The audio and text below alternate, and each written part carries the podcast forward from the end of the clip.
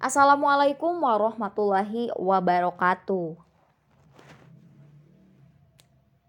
Selamat siang anak-anakku semuanya.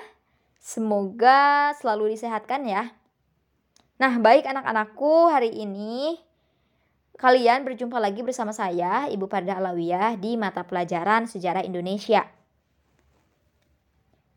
Di minggu kemarin kita sudah membahas mengenai pengertian sejarah, kemudian masa praaksara. Nah, sekarang kita akan membahas mengenai zaman aksara atau masa aksara. Wah, kira-kira ada yang tahu nggak nih di antara kalian apa itu masa aksara? Baik ya, akan Ibu bahas. Nah, apa itu masa aksara?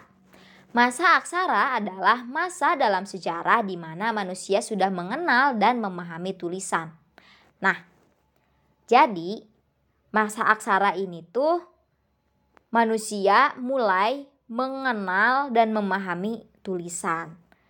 Di sebelumnya di masa praaksara manusia belum pernah mengenal aksara bahkan atau tulisan gitu ya. Atau bahkan memahaminya gitu, belum gitu. Nah, di masa ini barulah dimulai. Nah, kira-kira kapan sih mulainya masa aksara ini? Masa aksara ini dimulai setelah berakhirnya masa praaksara gitu. Kemudian ada juga ciri-ciri masa aksara atau ciri-ciri zaman aksara. Yang pertama sudah mengenal tulisan. Tentunya. Namun jangan pernah kalian bayangkan tulisan ini seperti tulisan sekarang yang memang mengandung kombinasi seperti adanya numerik, kemudian adanya huruf gitu ya. Tidak seperti itu. Melainkan hanya sebuah simbol-simbol saja.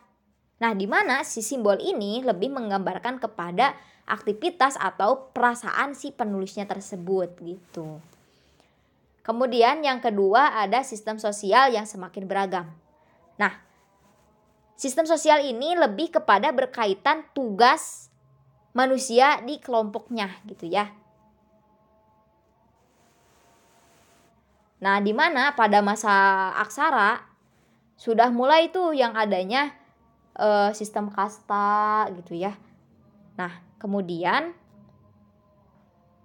si kelompok masyarakat pun sudah memiliki tugas-tugas tertentu.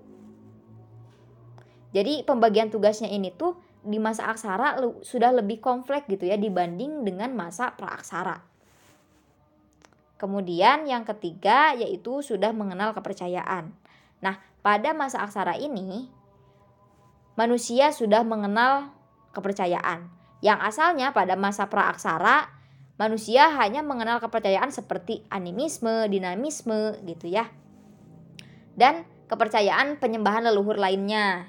Namun pada masa aksara ini manusia sudah mengenal seperti Teis kuno, ya agama Teis kuno maksudnya seperti Hindu, kemudian Zoroastrisme dan agama-agama Abrahamik lainnya gitu ya.